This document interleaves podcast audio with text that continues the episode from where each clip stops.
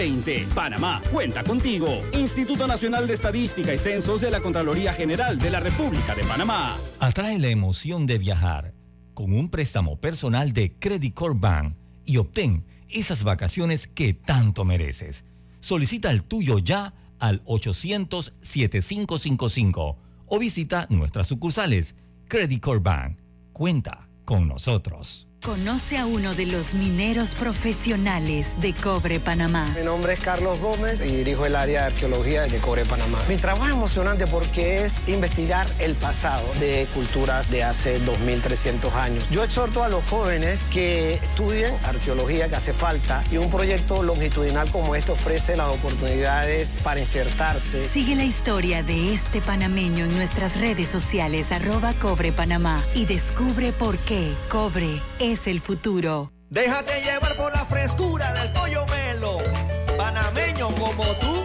Déjate llevar por la frescura del pollo melo. Variedad y calidad. Melo. Frescura de altos estándares. la calidad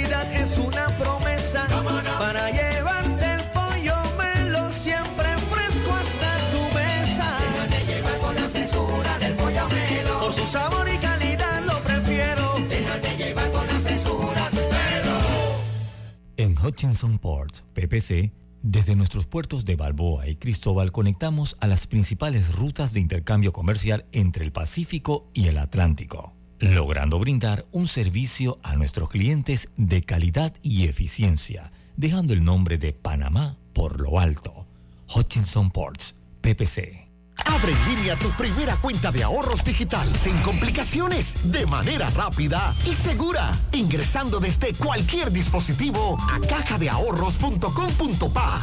Solo necesitas tu cédula y listo.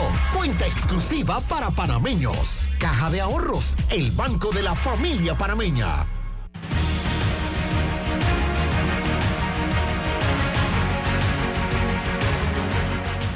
Tal amigos? Tengan todos muy buenos días. Bienvenidos a este su programa Sin Rodeos. Esto es Omega Estéreo, emisora con cobertura nacional y también están conectadas en este momento todas nuestras redes sociales en Instagram, TikTok, YouTube, Facebook, fanpage y Twitter.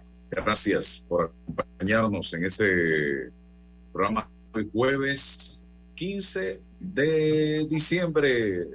Falta solo 15 días para que termine este año 2020. 22.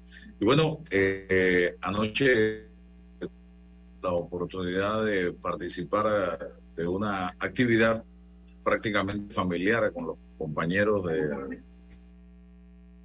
Estéreo, encabezada por Guillermo Antonio Adames, a quien agradecemos su gentileza de habernos invitado a participar de esta bonita cena de Navidad y Año Nuevo, y a todo el equipo que forma parte de esta prestigiosa emisora de cobertura nacional. En medio, eh, en el momento en que llegábamos al lugar donde era la escena, nos encontramos con algunas caras conocidas. Y es que resulta que coincidíamos en el mismo lugar con la sala de reuniones donde se estaba negociando el contrato entre Panamá, el gobierno de Panamá y la empresa minera Panamá. El ambiente estaba tan tenso que el aire se podía cortar con cuchillo. Se sentía la tensión. Nosotros llegamos alrededor de las 8 y 10 minutos de la noche. Salimos de ahí casi a las 10.45 y todavía la tensión se mantenía. Yo subí un tuit anoche antes de las 11 de la noche eh, que todavía se mantenían las reuniones en el hotel, el hotel eh, JW Marriott, antiguo Hotel Trump. Allí están reunidas las, estaban reunidas las partes conversando. Esta mañana lo primero que hago al levantarme es revisar a ver si había humo blanco. No hubo humo blanco ya que salió un comunicado eh, del gobierno nacional, donde eh, básicamente se plantea que el día de hoy el presidente de la República, Laurentino Cortizo, informará al pueblo panameño acerca de los esfuerzos del gobierno para suscribir un contrato con Minera Panamá sobre la operación de la mina de cobre Panamá y que a la medianoche de ayer venció el plazo. No obstante, en buena fe, el equipo del gobierno se mantuvo en discusiones con la empresa hasta las seis de la mañana de hoy y aún así la empresa no accedió a firmar el contrato propuesto por el gobierno que reflejaba el acuerdo de enero del 2022 por el contrato. Por el contrario, la empresa envió a las 6.16 de la mañana una nueva propuesta que, entre otras cosas, cambiaba fundamentalmente aspectos económicos, como por ejemplo una modificación al régimen de regalías previamente acordado, dice el comunicado. Así que vamos a esperar lo que vaya a decir el presidente en el día de hoy. Pero señores, aquí se han cometido todos, todos los errores del librito. Todos. Porque lo que comienza mal, mal acaba. Señoras y señores. Y este contrato data de por allá del gobierno del doctor Ernesto Pérez Valladares en aquel momento. Y que luego ese contrato que fue firmado en ese entonces se cede a otra empresa. Fue declarado inconstitucional eh, por la Corte Suprema de Justicia eh, en el 2021. El fallo resolvió apelaciones, reconsideraciones y aclaraciones contra la sentencia de diciembre de 2017 que declaró inconstitucional el contrato otorgado a Petaquilla dos decisiones de la Corte Suprema de Justicia, una reiterando la otra. Pero la empresa ha estado trabajando, se permitió el desarrollo de esta empresa, la instalación, la exploración, la lo que están haciendo ahora es eh, ya entraron desde hace rato en el proceso de eh, el término que se utiliza es explotación de la empresa, del, el cobre y el oro. Y hoy estamos nosotros, como siempre, poniendo los bueyes detrás de la carreta. Hoy todavía estamos negociando un contrato y la empresa ha estado explotando, exportando y sacándole provecho al recurso mineral panameño. Hoy nos enfrentamos a un problema enorme. Con, un problema, a un problema gigantesco. ¿Por qué? Porque aquí va a venir una lucha legal, aquí va a haber un pleito internacional si no se llega a un acuerdo que puede traer graves repercusiones para el país. Mucha gente en las redes sociales con un perfecto desconocimiento dicen hay que expropiar, hay que sacar a esa gente de aquí, que se vayan porque nos están robando. De todo veo en las redes sociales, pero eso no es como cambiar al cocinero de un restaurante. Señoras y señores, usted, eso no es como cambiar al hombre que le pone el Gibson en su casa y usted llama a otro.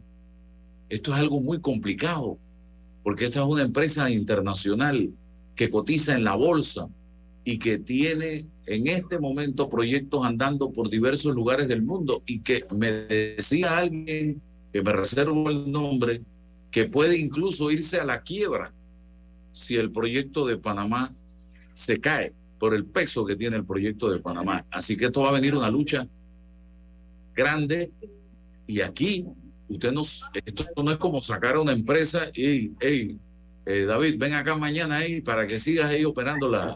Y, seguimos. Y los 12 mil empleados van a seguir trabajando y todo normal porque no pasa nada. No. Eso no es así de fácil. No, no hagamos las cosas o no pensemos que las cosas son tan fáciles. No, señoras y señores. Aquí va a venir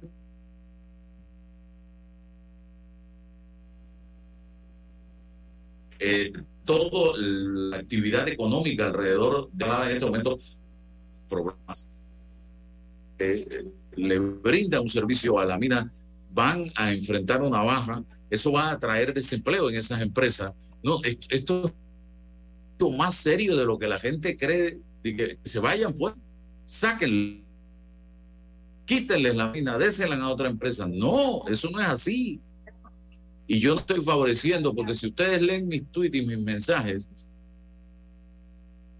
y he venido promoviendo la necesidad de llegar a acuerdos en beneficio de los grandes intereses de la patria pana.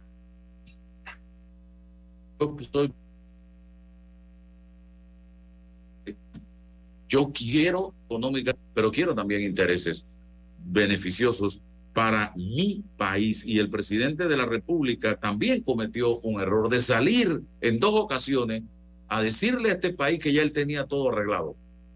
En enero y después lo hizo en marzo.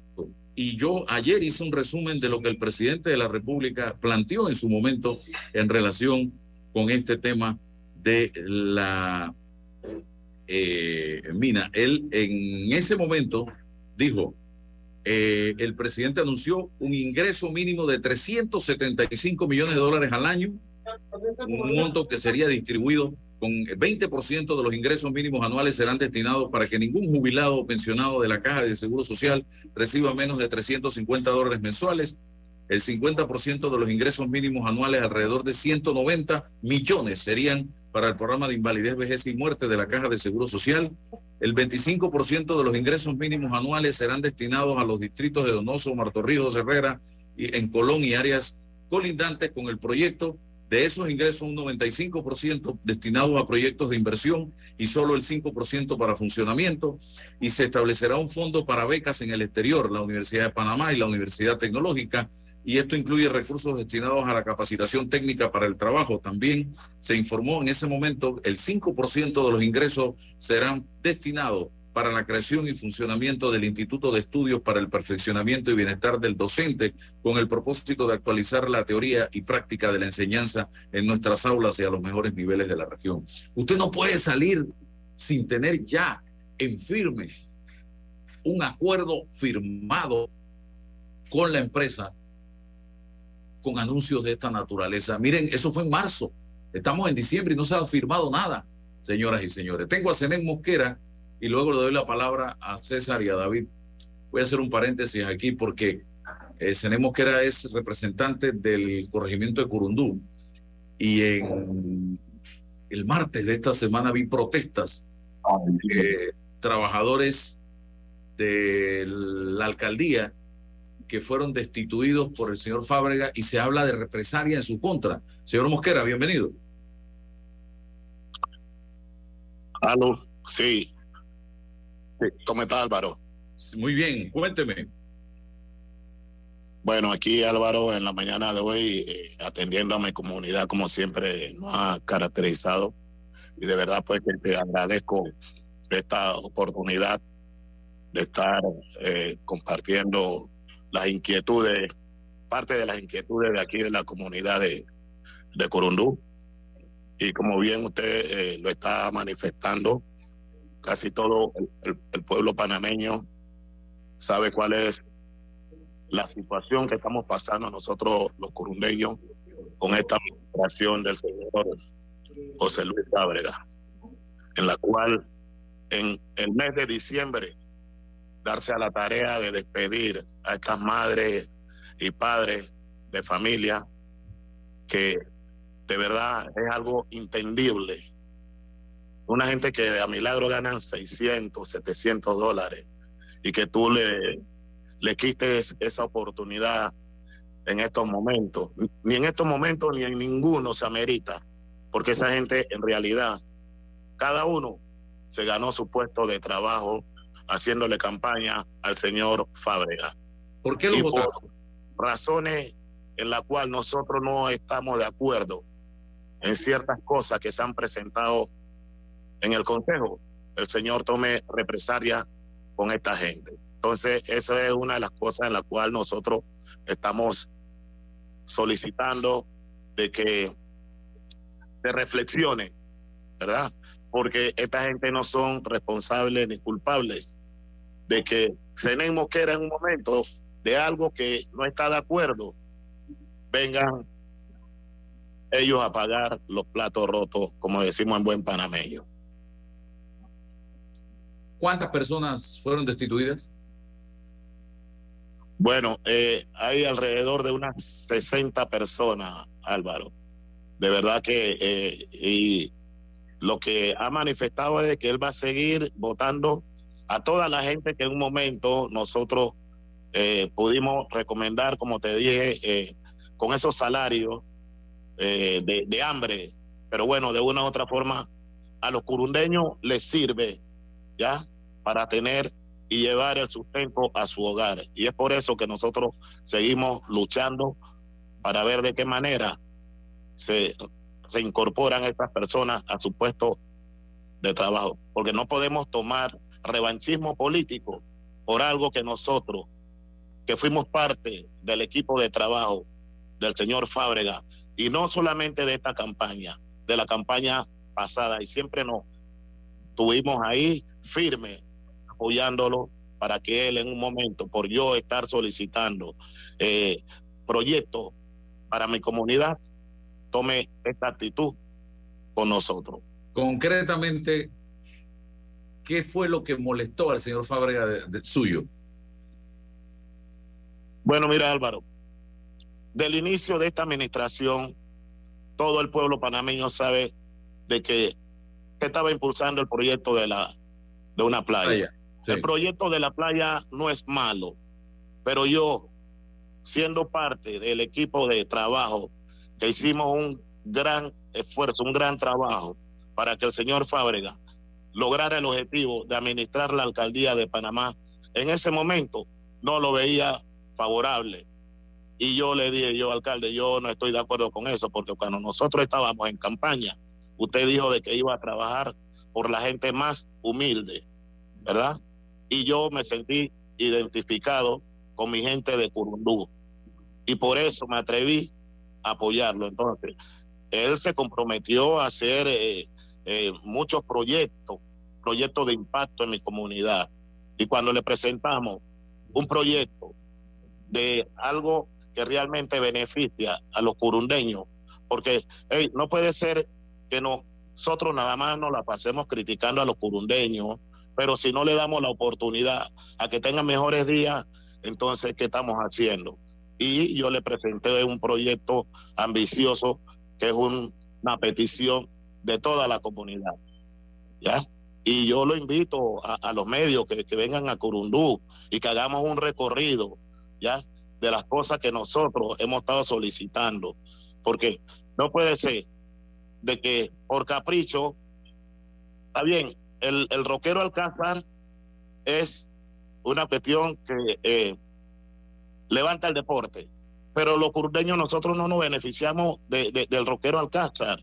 E incluso, una de las cosas que le dije al inicio, eh, alcalde, si tienes alguien para administrar hey, que sea alguien de aquí del corregimiento de Curundú. Me dijo, no te preocupes, ¿verdad? Y cuando voy a ver, el señor puso otra persona, entonces ya nosotros aquí teníamos una persona eh, que le habíamos dicho, el alcalde te va a apoyar para que tú seas el que administres aquí, el roquero Alcázar. No, entonces ahora él hace su reestructuración eh, caprichosamente, porque lo veo así, porque si él de verdad hubiera querido eh, trabajar como le estaba manifestando Cené Mosquera, para que los curundeños por lo menos se sintieran con la confianza que él expresó cada vez que caminábamos, que yo era su hermano y que lo que nosotros solicitaríamos para la comunidad de Curundú se iban a cumplir. Entonces, te molesta porque te estoy pidiendo eh, cosas positivas para mi comunidad y yo creo que no debe de ser así, de esa forma como él lo está haciendo. Cierro. Alba. Lo está haciendo caprichosamente, porque esas personas que él votó, hay un señor aquí que tuvo 10 años como legislador de este circuito. Y ese señor nunca aportó ni dio nada para los curundeños. Y voy a hablar el nombre, el señor Frank Weaver. Ah, entonces, ese le ha pasado las 60 plazas de trabajo que le ha quitado a, lo, a, lo, a los curundeños, ¿verdad?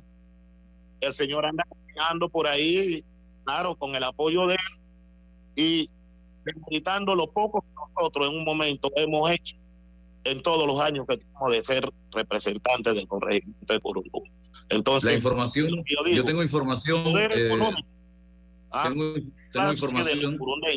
y eso no lo voy a permitir. Nosotros estamos tratando de que los burundeños sepan inicialmente cuál es la proyección de este señor con el otro. ¿ya? Usted me, eh, usted, me dirá, es cierto, señor Mosquera, es cierto. Hacia Mosquera y hacia los burundeños. Escúcheme, es cierto que el señor Fábrega está apoyando. Yo le agradezco, Álvaro. Señor Mosquera. Señor Mosquera. Eh, señor Mosquera. no pude ir ahí al programa porque tengo la junta eh, bastante llena atendiendo. Roberto, ¿no me escucha el señor Mosquera? Sabe que este es un mes en la cual la gente necesita algún señor Mosquera, señor Mosquera, señor Mosquera. Que nosotros estamos haciendo. Señor Mosquera, por favor escúcheme para cerrar el señor Fábrega está apoyando a Frank Weaver para representante de Curundú en su reemplazo? Hace más de dos años, porque él dijo para. que el servidor iba a hundir políticamente. No sé, pero yo eh, lo que estoy haciendo ahora mismo no es política. Yo siempre me no no no podemos no podemos no podemos comunicarnos. Señor Mosquera, me escucha, por favor. Eh, contra mí. Bueno, yo estoy con mi comunidad. No me está escuchando. que el momento político. Bien, eh, señor Mosquera, ¿usted me escucha, por favor? Vamos a tratar de ver si. Dime, Álvaro. Sí, para cerrar, el señor Fábrega está apoyando a Frank Weaver para representante de Curundú. Es correcto, así mismo es. ¿Ya? ¿Qué hizo ese señor en 10 años que tuvo aquí como, como legislador? Nada. Ahora quiere venir a confundirle la mente aquí a los curundeños. ¿ya? A burlarse, porque esa es una burla de él con los curundeños. ¿Él vive en Curundú, el señor Weaver? Bueno, eh, el señor, él, ustedes como medio, ustedes saben de que él no vive aquí. Ya, él ha comprado una casa aquí ahora para burlarse de, los curundeños en el sector de Viejo Veranillo. Pero ustedes como periodistas, ustedes saben que eso es algo de burlarse con la comunidad. Ok. Gracias, señor Mosquera. A la orden siempre. Saludos a la gente de Curundú. Bueno, pasamos la página y ya ustedes saben, señores, escuchen esto, lo que está diciendo el señor Mosquera en este preciso momento.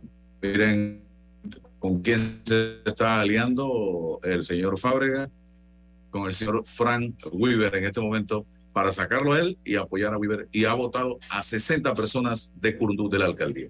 Bien, vamos al análisis del licenciado Ruilova y señor David Sayer. Es tan fácil no llegar a un acuerdo con Minera Panamá y decirle, bueno, ustedes se van porque mañana viene Minera Ruilova y comienza, denme la llave acá que mañana comienzan a trabajar. Adelante.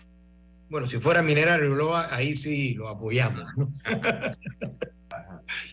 Gracias. Buenos días Álvaro, buenos días David, buenos días a todos los que nos escuchan. No es tan simple, esto tiene un, antecedente, eh, eh, tiene un texto, tiene un contexto y unas consecuencias inconmensurables. A ver, mm, ya, ya hemos sido repetitivos al señalar que eh, Petaquilla mantuvo esta, esta concesión desde el 97, ya la Corte se pronunció declarando inconstitucional esa relación jurídica con el gobierno y antes de esos fallos, pues una nueva empresa llegó para explorar y explotar.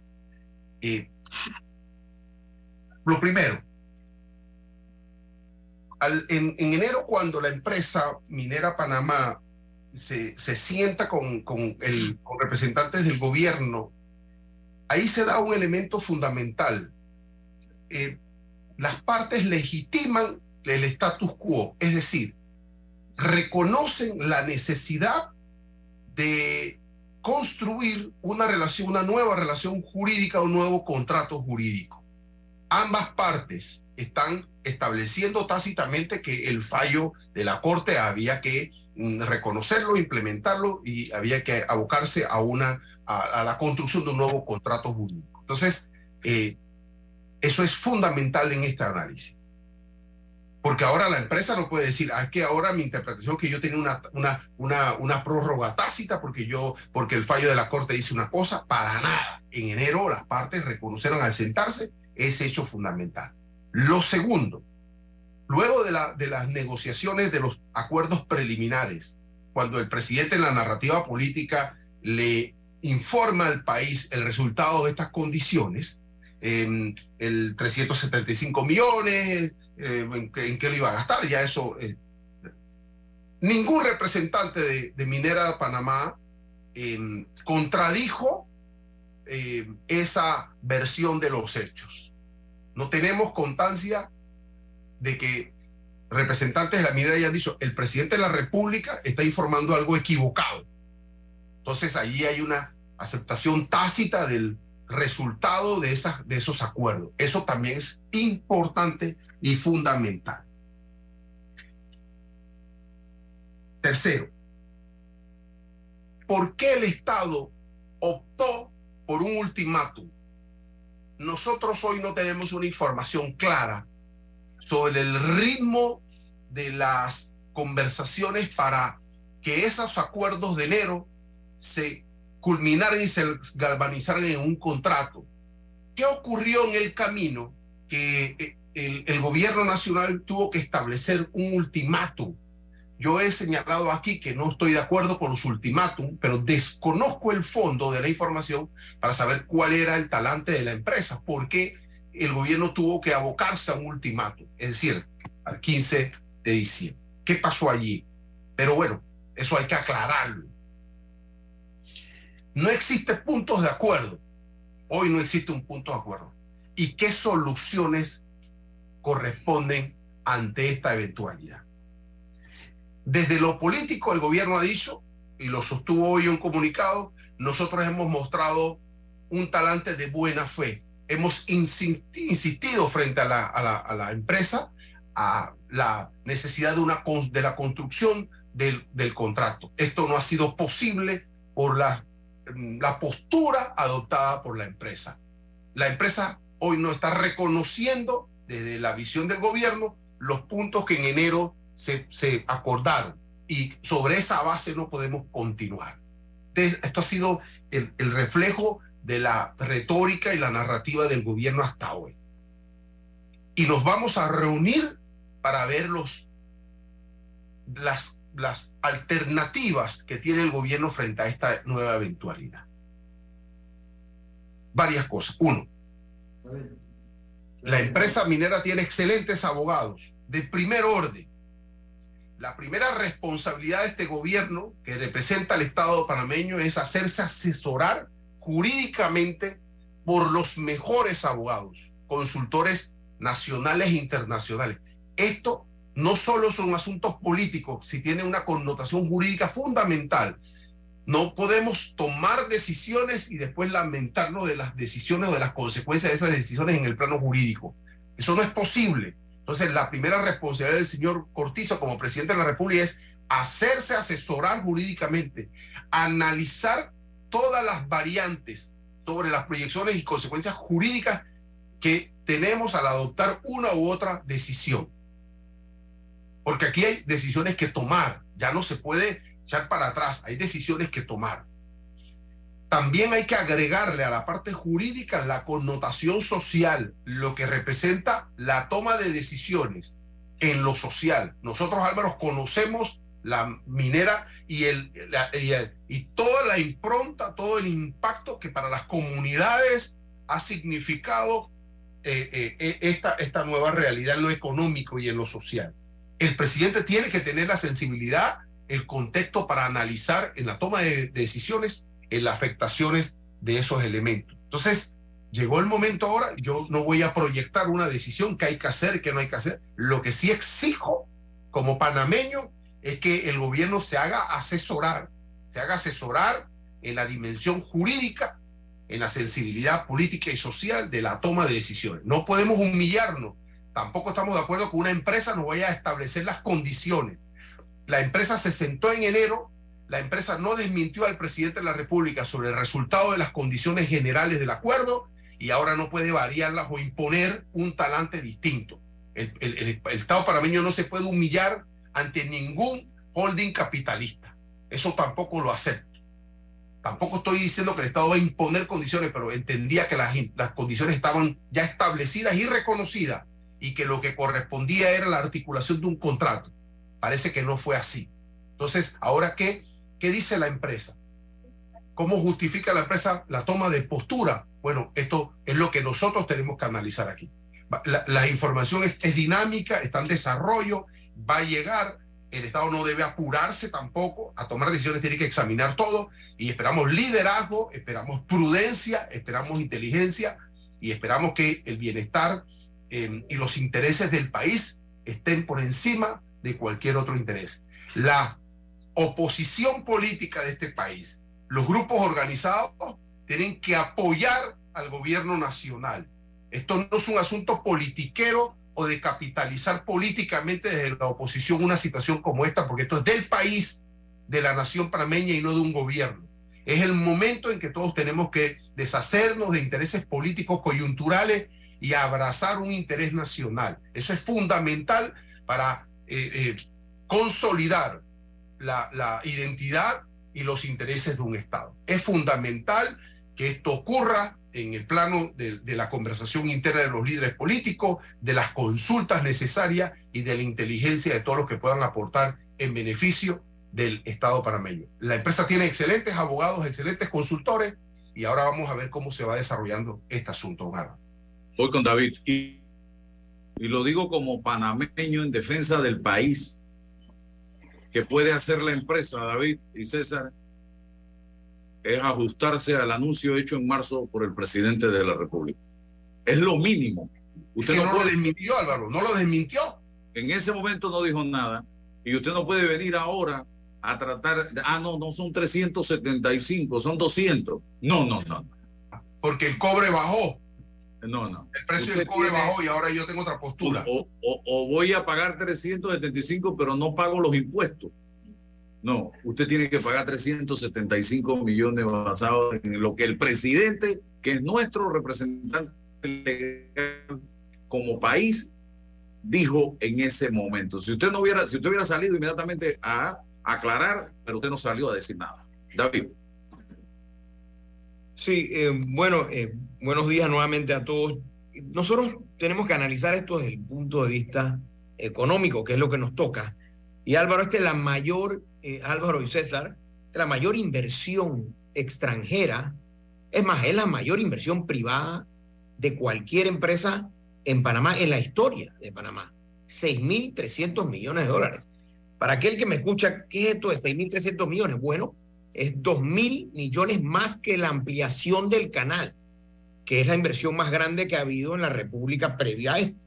Entonces es una inversión importante que obviamente todos decíamos que se cuide y que se maneje bien, eh, pero coincido con César de que el Estado panameño también tiene que velar por los intereses de la nación panameña, porque contrario a una inversión normal, tradicional, yo diría, bueno, lo único que deben cobrar a la empresa, punto, le cobras impuestos a la renta y todo lo que corresponde, pero aquí lo que pasa es que los bienes que se extraen, la materia prima, obviamente la materia prima, eh, eh, estando dentro del cerro, no se puede exportar si no se hace una cantidad de, procesos que, cuestan, bueno, por eso la inversión de 6.300 millones, pero esa materia prima es de la República de Panamá y eso no está en discusión. Entonces, obviamente no es solamente el impuesto sobre la renta, la empresa tiene que pagar las regalías que son razonables. Por cierto, esta empresa paga regalías en otros países que son mucho más que las que se pagan en Panamá, que no voy a entrar de, eh, muchos en Panamá han entrado a cuestionar que se negoció algo muy blando allá hace 20, 30 años, pero bueno, eso es común eh, porque las condiciones que uno pone cuando no hay una inversión son distintas que las que, las que pueden ocurrir después que la inversión ocurre. O sea, no es lo mismo, recuerden, por ejemplo el de Cameron, cuando llegó aquí hubo que darle unas condiciones muy favorables porque Panamá no había desarrollo turístico en el área de, Playa Blanca, Farallón, Río Hato, en fin. Pero bueno, volviendo acá, el precio del cobre en efecto, el precio del cobre el año pasado estaba en, más de 4 dólares, pegó en marzo del 2022 469 la libra y ahora ha caído, está, hoy estaba en 3 dólares con 83 la libra, así que sí ha venido cayendo y probablemente se va a mantener ahí o quizás caiga un poco más, eh, pero no pareciera que va a caer mucho más después. Así que sí sabemos que hay una afectación eh, para la empresa, sin embargo, yo creo que si, si ellos se comprometieron con el Estado tienen que haber previsto, porque esto está en, los pronósticos, de que el cobre varía, el precio del cobre no se mantiene siempre arriba de 4 dólares. En, la historia ha variado, bueno, ha estado por debajo de 3 dólares, está por arriba de 4, o sea, eh, debido a estar en los pronósticos la variabilidad del precio del cobre en el tiempo. O sea, eso tiene que estar en los pronósticos. Ahora, este año la empresa lleva 876 millones de dólares en ganancias al mes de septiembre. A fin de año va a obtener ganancias de más de mil millones de dólares. Si uno le aplica un impuesto sobre la renta de 30%, eh, fácilmente la empresa va a tener ganancias de, eh, eh, las ganancias podrían producir más de 300 millones en impuestos, más las regalías. No me suena tan descabellado esa cifra de 375 millones. Puede ser que este año un poquito apretado por el precio del cobre, pero, pero eso ha sido más ahora que al principio del año, donde el precio del cobre estuvo alto. Entonces, yo pienso que hay, hay que escuchar también la versión de la empresa a ver qué, qué pasó. Yo sí pienso que la República, si va a ceder, no debe ceder mucho en la parte económica o pudiera ceder en algunas cosas eh, eh, específicas de, bueno, podemos esto esperar, eh, qué sé yo, hacer algunos ajustes, porque lo que hay que hacer es llegar a un acuerdo. Me sorprende que la empresa no ha sacado un comunicado, quisiera saber cuál es la versión de la empresa. No quisiera oír esta, esta tarde del gabinete que vamos a expropiar yo le pido, por favor, al Consejo de Gabinete, a, mis amigos que quedan ahí, por favor, anunciemos lo que sea, las medidas de presión que sea, pero no la expropiación. Pues. la expropiación sería un, un mensaje funesto para la mayor inversión extranjera que ha tenido esta república y una empresa que es seria, pero que, que bueno, que tiene yo sí pienso que hay que apretarle el cinturón y lograr un acuerdo favorable para la República de Panamá. Es que no hay tal expropiación, el concepto no aplica aquí. Eh, la apropiación no explica la, la, apropiación aplica cuando usted tiene un, un, terreno, tiene una cuestión privada y entonces el Estado va a entrar por algunas razones que se establece ahí. Este no es el concepto. Aquí no es que se va a expropiar nada, eh, porque el concepto de expropiación entraña un concepto ideológico de izquierda y entramos en ese debate. Este no es la realidad de una expropiación. Aquí hay una concesión administrativa para explorar y explotar y entonces que se tiene que establecer a través de un contrato, ley, el, el, contrato fue declarado inconstitucional, se, se, pretende la construcción de un contrato, no hay contrato y hay una explotación en desarrollo. Lo que opera aquí en lo administrativo es la suspensión de la explotación en lo administrativo, ese es el concepto jurídico, es suspender la explotación que tiene una, una, una, una empresa que no está sustentada y regentada por un contrato. Ese es todo. La expropiación no es el concepto aplicable jurídicamente en este debate. César, para entender, tú dirías una suspensión temporal hasta que se llegue a un acuerdo, o sea, pero no, no necesariamente quitarle a la empresa toda la inversión que ha hecho, porque habría que, recompensar, habría que compensar a la empresa por la inversión que ha hecho. y yo pienso que no debemos llegar a eso. Bueno, sí, es que lo, que hablo solamente para afinar el concepto, porque hablamos de expropiación, expropiación, y entonces a no, es que, no es que está diciendo que debiéramos entrar en un proceso de de revocar la concesión administrativa. No, lo que, Yo que no deberíamos, no deberíamos llegar a eso. Hay que, hay que esperar qué va a anunciar el, el, gobierno. o sea, sabemos que esto es otra cosa, que la gente piensa, bueno, una vez, es como que yo te digo, eh, César, ven aquí, invierte en un terreno que yo tengo y después que tú te has gastado todos tus ahorros, yo te digo, oye, ¿sabes qué? Eh, eh, resulta que hubo un problema jurídico y ahora te fregaste, perdiste el, el, dinero. No, obviamente yo tengo que tratar de llegar a un acuerdo contigo para que ambos, esto es un matrimonio que a veces tiene pelea, pero tenemos que llevarlo a feliz término. Eh, el plazo, me gusta que se haya puesto quizás un plazo, porque esto tampoco puede durar para siempre, pero sí quisiera que llegáramos a un feliz término. Si hay que ponerle presión, o por ejemplo, señores, usted no puede seguir exportando, se te va, se te va a, poner una moratoria a la exportación eh, por un, qué sé yo, por 15 días, 30 días, no sé, una medida que no sea tan extrema como eh, revocar la concesión administrativa. No, es que no, no, no, no dije que había que abocarse, sino que hay que consultar y mirar las consecuencias de cada acción. Eso, eso es el debate que, que planteamos hoy. Pero cuidarnos, porque mira lo de Panamá Papers. César, ¿qué piensas, qué piensas que el gobierno va a anunciar hoy? Eh, si vamos a especular, que obviamente no nos queda más, ¿qué especularías tú que va a anunciar el gobierno? La idea, la idea es que si ya el gobierno tiene un, un, ha medido amigo, que no hay posibilidad, que la posición de la empresa es radical, es fundamental, está, está establecida, que no va a variar y está plantada. Entonces, ¿cómo gestiona la empresa a nivel, el gobierno, cómo gestiona el hecho de que la empresa siga explotando, o sea, todos los días sigue explotando, sigue exportando cobre y no y, y, entonces nosotros qué hacemos, o sea, también mira el, cobre, el cobre claro, es Claro, el, predicamento. la inversión es de la empresa, pero el cobre es nuestro. Claro, porque no olvides que el cobre es nuestro. Entonces, ah, pero sale y, y entonces, y las cuentas con nosotros, ¿qué hacemos? Eso es un asalto. Eso es un asalto a la. A, entonces, es un predicamento y una encrucijada que, eh, que, tiene el gobierno. Lo, lo, que yo, lo que yo más que establecer qué puede ocurrir es cuidarnos de los conceptos. ¿Por qué? Porque así como esto es un tema internacional, no debemos permitir que se hable de expropiación, que el gobierno panameño expropió una empresa, porque ese no es el concepto. Ese no es el concepto. Ese concepto trae. Volviendo a la, pregunta, ¿qué tú asesorarías como, como técnico legal? Porque económicamente ya sabemos por dónde va la cosa. Pero ¿qué tú, ah, bueno, parece que viene un cambio, así que quizás eh, pregunto. ¿qué, tú asesorarías al, al cambio? Vamos al cambio. Vamos al cambio, después le hago la... Bambito agua de manantial, agua de origen volcánico filtrada naturalmente, envasada en su punto de origen para pedidos 206-0019-6942-2262. Bambito, agua de manantial.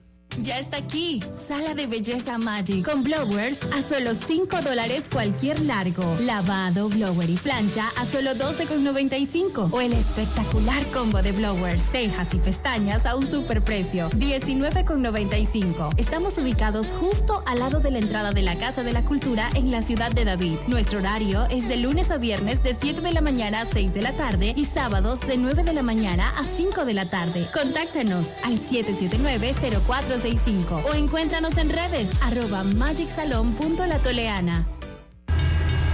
En estas fiestas, súbete al tren del ahorro con Sambo y cumple todas tus metas. Abre tu cuenta de ahorros navideña en cualquiera de nuestras sucursales desde 5 balboas semanales. Y al abrirla sin libreta, recibes dos semanas gratis. Recuerda, no te lo gastes todo. Caja de Ahorros, el banco de la familia parameña. Términos y condiciones en cajadeahorros.com.pa. Contamos contigo para garantizar que votes en el lugar que te corresponde en la elección general de 2024. Si cambiaste de residencia, actualízate antes del 5 de enero de 2023. Ingresa a verificate.t.gov.pa para saber si estás actualizado. Si no lo estás, puedes actualizarte en cualquiera de nuestras oficinas en todo el país o también ingresar a tribunalcontigo.com. Tribunal Electoral. La patria la hacemos contigo. Estimados usuarios, si en estas fiestas de fin de año vas a viajar en metro, recuerda seguir las normas del viajero. Uso de mascarilla, un viaje en silencio y gel alcoholado. Disfrutemos Navidad y Año Nuevo en familia, pero cuidándonos todos. Hace 25 años llegó Más Móvil, la señal que el país esperaba para avanzar con las últimas tecnologías. Una señal de unión que ha cerrado brechas. Una señal de progreso con grandes aportes a la economía de Panamá. Una señal de innovación con una potente red de fibra, más TV total y más Wi-Fi 360. A simple vista es solo tecnología, pero es el talento de nuestra gente, la verdadera señal del futuro. Más Móvil, la señal de Panamá. Bueno, me voy a comer con una estrella. Mmm. Espérate, ¿y tu esposa sabe? Claro, ella sabe que la estrella del sabor es American Star. Y por eso en la casa comemos delicioso. American Star, el tasajo, jamón, chorizos y embutidos más suaves, económicos y con el sabor que le gusta a todos. ¡Oh! ¿Me invitas a conocer esa estrella? Busca la estrella roja y azul American Star, la estrella de tu cocina. En Hutchinson Ports, PPC, hoy y siempre estaremos orgullosos de ser parte del país que une al mundo y nos esforzamos porque con nuestro trabajo el nombre de Panamá llegue cada día más alto. Felicidades Panamá. Te desea Hutchinson Ports PPC. Contamos contigo para garantizar que votes en el lugar que te corresponde en la elección general de 2024. Si cambiaste de residencia, actualízate antes del 5 de enero de 2023. Ingresa a verificate.t.gov.pa para saber si estás actualizado. Si no lo estás, puedes actualizarte en cualquiera de nuestras oficinas en todo el país o también ingresar a tribunalcontigo.com. Tribunal Electoral. La patria la hacemos contigo. ¿Quieres quedar a la altura con tu familia, tus amigos, tu pareja, tu esposo, tus hijos? Prueba 1820, un café 100% de altura.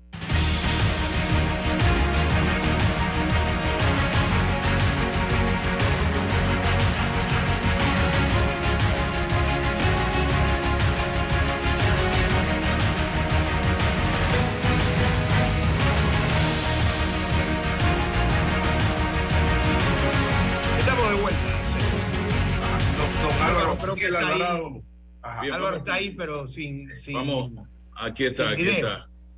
Vamos con, Ahí está, Álvaro. vamos con la persona Felipe Cardona, es el que está ahí, y no sé si Diana Osorio. Felipe y Diana. Eh, otro tema totalmente diferente. Eh, pero sí,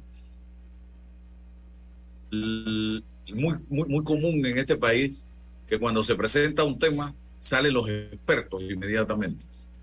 Va a ver a los especialistas en mina en las redes sociales hablando y no, no solo especialistas en mina, abogados especialistas en mina.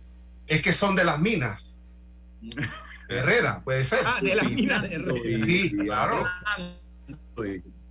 Yo no me meto en temas que no manejo. Miren, mi discurso es y seguirá siendo, salgamos como ciudadanos a tratar de sacar de este momento histórico lo mejor para el país.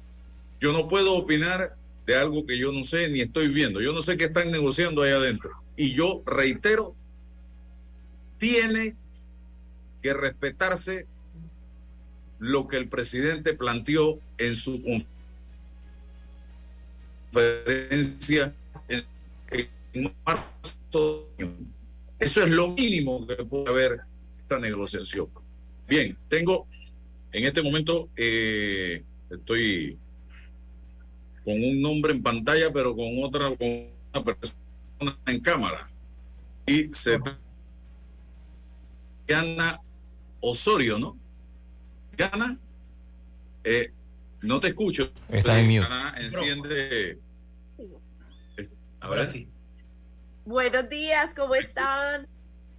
Buenos días. Precisamente eh, Diana Marcela Osorio Vanegas está con nosotros. Ella eh, desde Colombia, porque Medellín, precisamente Colombia. Medellín, Colombia.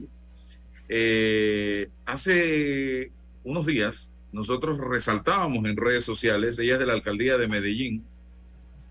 Eh, la esposa del alcalde, pues porque no trabajo directamente con la alcaldía. Entonces usted es el alcalde, pues usted es la Bueno, que usted es manda. la que manda, usted es la que manda, doctora. Eso dice él y al otro día me llegan todas las hojas de vida a mí. Y yo no te pongas a decir eso porque no, uno no es verdad, pues él es el alcalde y dos porque pues sí tengo digamos que un liderazgo y, y él me ha dado un liderazgo muy bonito en, en esta administración, pero, pero bueno, no soy la que tomó las principales decisiones. Pero qué cosa más hermosa cuando yo subí a mis redes sociales lo que se hizo en Medellín este año. Y Medellín se ha convertido en un centro de atracción precisamente por su alumbrado navideño. Cuénteme brevemente el concepto de este alumbrado de este año. Bueno, Álvaro, esto fue de las, de las, y digamos que ideas en las que fui totalmente apoyada por mi esposo. Eh, yo soy mamá de dos niñas chiquitas de 3 y 5 años, entonces obviamente esperamos cada año la película de Disney y obviamente cuando nos damos cuenta de que hay una película inspirada en Colombia, en la biodiversidad, en la cultura, en la gastronomía, eh, yo me soñé y yo, qué rico sería traerle un pedacito de Disney a todos los niños y a las niñas de, de mis barrios y de las comunas de, de mi ciudad. Entonces ahí surge un sueño que parecía al principio como, wow, hacer una alianza con Disney, los alumbrados. Eh, nunca había pasado en 55 años de historia de los alumbrados de empresas públicas de Medellín que no se realizara algo con diseños propios. Siempre eran los diseñadores eh, locales que son súper talentosos y han hecho unas cosas increíbles con los alumbrados, pero sería la primera vez que no lo hicieran. Entonces, al principio parecía como un poco loco y un poco fuera de casillas, pero yo digo que son esas ideas locas las que revolucionan el mundo y se logró el contacto, toda eh, una apuesta también jurídica con, con todos los, los, trámites y los, y los detalles que necesita una multinacional como, como Disney, pero bueno, lo logramos y, y estamos felices y todo el mundo está registrando esta noticia y los alumbrados que para mí son los más lindos del mundo y bueno, invitarlos a, nuestros hermanos porque somos hermanos de sangre eh, panameños a que vengan, que estamos solamente a media horita a visitarlos. Diana, la logística, ¿Qué representó? ¿Cuánta gente trabajó? ¿Tienes ahí estadísticas? La cantidad de luces que se están utilizando, el costo del proyecto. Bueno, es digamos que una apuesta gigante, eh, como, como siempre ha sido los alumbrados. Este año quisimos darle más fuerza y recuperar unos alumbrados que tradicionalmente se hacían en el río pero por la construcción de un parque que se hizo sobre el río, digamos que se acortaron y se trasladaron a otras partes de la ciudad, pero los que crecimos en Medellín, crecimos viendo los alumbrados sobre el río, entonces una apuesta de devolverlos, eh, más o menos en dólares podemos estar hablando de unos 5 millones de dólares, que son 10 millones de luces LED, 27 mil figuras que se realizan y la extensión en mangueras de LED es de 750 kilómetros, es como decir de Medellín a Barranquilla, es absolutamente gigante, más de un kilómetro de luces que cubren el río, hologramas que se están utilizando que le dan movimiento a los personajes y para que la gente tenga una dimensión, yo trato de decirles que por más apasionada que yo esté y que yo les cuente en palabras lo que significan estos alumbrados, venir y vivirlos es otra cosa. Estamos hablando de que Mirabel tiene una altura de 3 metros de alto y todos los personajes, de ahí les cuento una anécdota, cuando por fin se aprueba el prototipo de todos los personajes, EPM presenta lo que sería la Casa Madrigal. EPM, para que Panamá sepa, es Empresas Públicas de Medellín. Empresas Públicas de Medellín, quien diseña, quien le hace este regalo a la ciudad, presenta el prototipo de Casa Madrigal a Disney y Disney les dice como muy bonita, pero la casa debe ser proporcional a los personajes. ¿Y eso qué significaba? Que se tenía que pensar en una casa de 15 metros de altura para que fuera proporcional a los tres de los personajes ya probados. Entonces fue un reto ingeniería con los arquitectos también y bueno, se logró la casa madrigal que tiene 15 metros, los portones que por los que se pasa en el interior tienen 14 y en el centro de la ciudad hay una vela con unas mariposas azules que mide 24 metros de altura. Entonces estamos hablando de unos alumbrados monumentales que seguramente no los van a ver en ninguna parte del mundo. ¿Cuánta gente participó de este proyecto trabajando y qué cantidad de gente esperan ustedes que vayan a visitar Medellín eh, antes de que se desmonte todo esto? Bueno, es está pasando un camión. Estamos hablando de 300 personas que se encargaron de la parte de, artesanos, que se encargaron de esa parte de, diseño, de las cuales 123 son madres, cabezas de familia. es algo muy bonito. Y también les cuento que precisamente esta forma artesanal de tradición que se han hecho los alumbrados también fue un reto porque los personajes de Disney tú los tienes que recrear exactamente iguales a las características que Disney pide. Entonces, ahí nos dimos cuenta, por ejemplo, que Luisa tiene una ceja más levantada, eh, de los lunares de, de los personajes y características que teníamos que recrear, mejor dicho, exactamente igual. Y eso fue un reto también para las artesanas que siempre habían hecho las cosas manuales, pero mejor dicho, fueron súper tesas y todo mi honor a ellas que, que lo lograron. Y bueno, mejor dicho, seguimos, seguimos trabajando para que sigan llegando turistas. Se espera normalmente en, en, épocas, en otras épocas del año, 3 millones de visitantes a los alumbrados, pero en una semana ya, ya, ya tenemos un millón. Y los alumbrados van hasta el 15 de enero. Entonces, digamos que estamos superando todas las expectativas. César, le doy la oportunidad, César Ruilova. Eh, eh, Diana, por favor, si me puedes mandar algún video bien estructurado que hayan hecho de el alumbrado para que los panameños para subir los redes y que los panameños puedan ver algo bonito. Tengo un anuncio, Álvaro, antes del video. Diana, bueno, bueno, buenos días.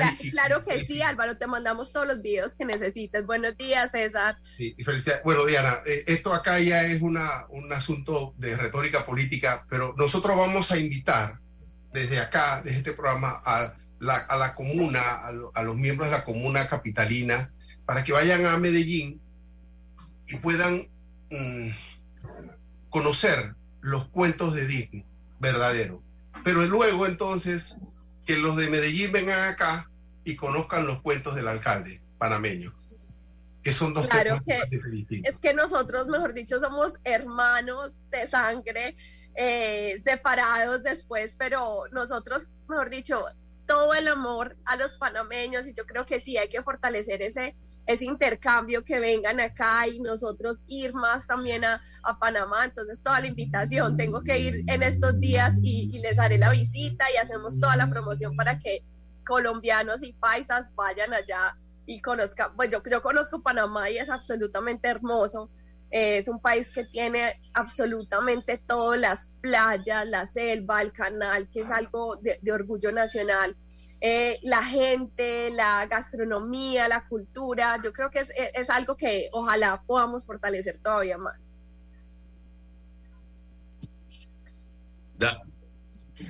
David, ¿cómo una, cómo una ciudad logra desde su perspectiva eh, hacer que, que, los temas no solamente agraden a su, a su pueblo, sino que lo convierte en un atractivo turístico? Y eso ha hecho Medellín genialmente.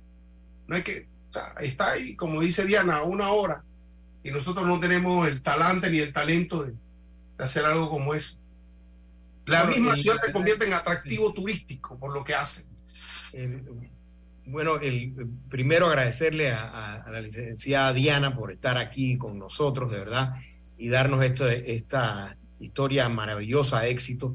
Es que el municipio de Medellín, los municipios de las principales ciudades de Colombia, son municipios que de verdad operan. Que, eh, si mal no recuerdo, el municipio de Medellín incluso maneja, maneja eh, servicios públicos, los, incluso eh, algunos de estos municipios gestionan servicios públicos fuera de sus municipios, o sea, el, es, están a un nivel, el, parte del problema de nuestra ciudad es que el municipio ni siquiera tiene el aseo, César, y es algo que, que es lamentable, no, no tiene... No se lo entregue David, porque entonces sí nos inundamos, por favor.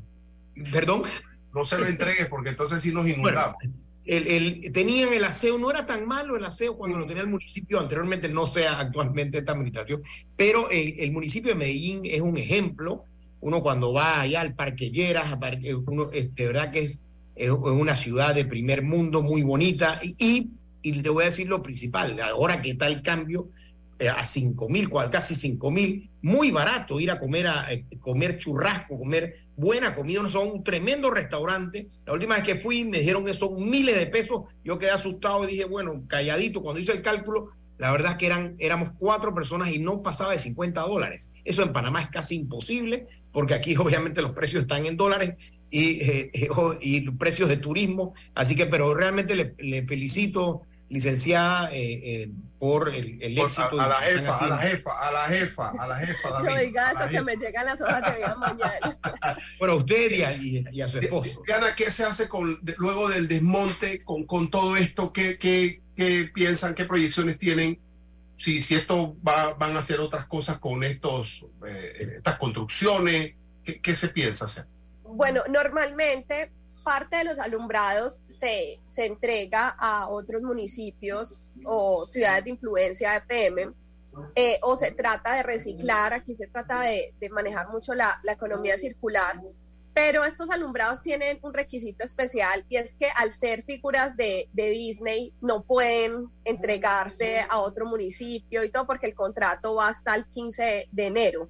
Eh, nosotros hemos tratado de moverlo un poquito, pero, pero al ser, digamos que unos términos especiales este año, no pueden entregarse a otra ciudad. Entonces se tratará de, reutilizar materiales y hacer, eh, digamos que economía circular ahí un poquito, pero como tal las figuras no pueden ser cedidas ni entregadas. Muy bien. Bueno, eh, te agradezco de todo corazón, Diana, la oportunidad que nos has brindado de conversar contigo esta mañana.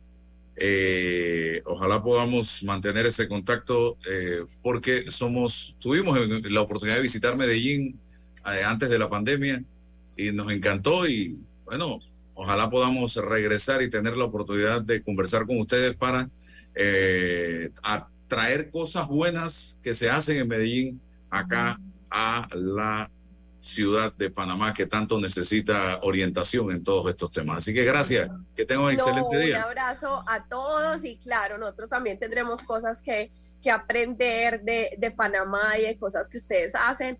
Y bueno, la invitación a que vengan a Medellín, Colombia, estamos muy cerca. Como dice David, la tasa de cambio está muy favorable, les va a alcanzar, mejor dicho, para comer rico, para hospedarse bien, para viajar en los pueblos de Antioquia y obviamente para ver los alumbrados de, de encanto, que es algo simplemente imperdible. Y ahora para, que David invitó más, mejor. Y ahora que David invitó mejor. Gracias. Hasta mañana. La información de un hecho se confirma con fuentes confiables y se contrasta con opiniones expertas. Investigar la verdad objetiva de un hecho necesita credibilidad y total libertad. Con entrevistas que impacten, un análisis que profundice y en medio de noticias, rumores y glosas, encontraremos la verdad. Presentamos a una voz contemple y un hombre que habla sin rodeos con Álvaro Alvarado por Omega Estéreo. Gracias por su sintonía.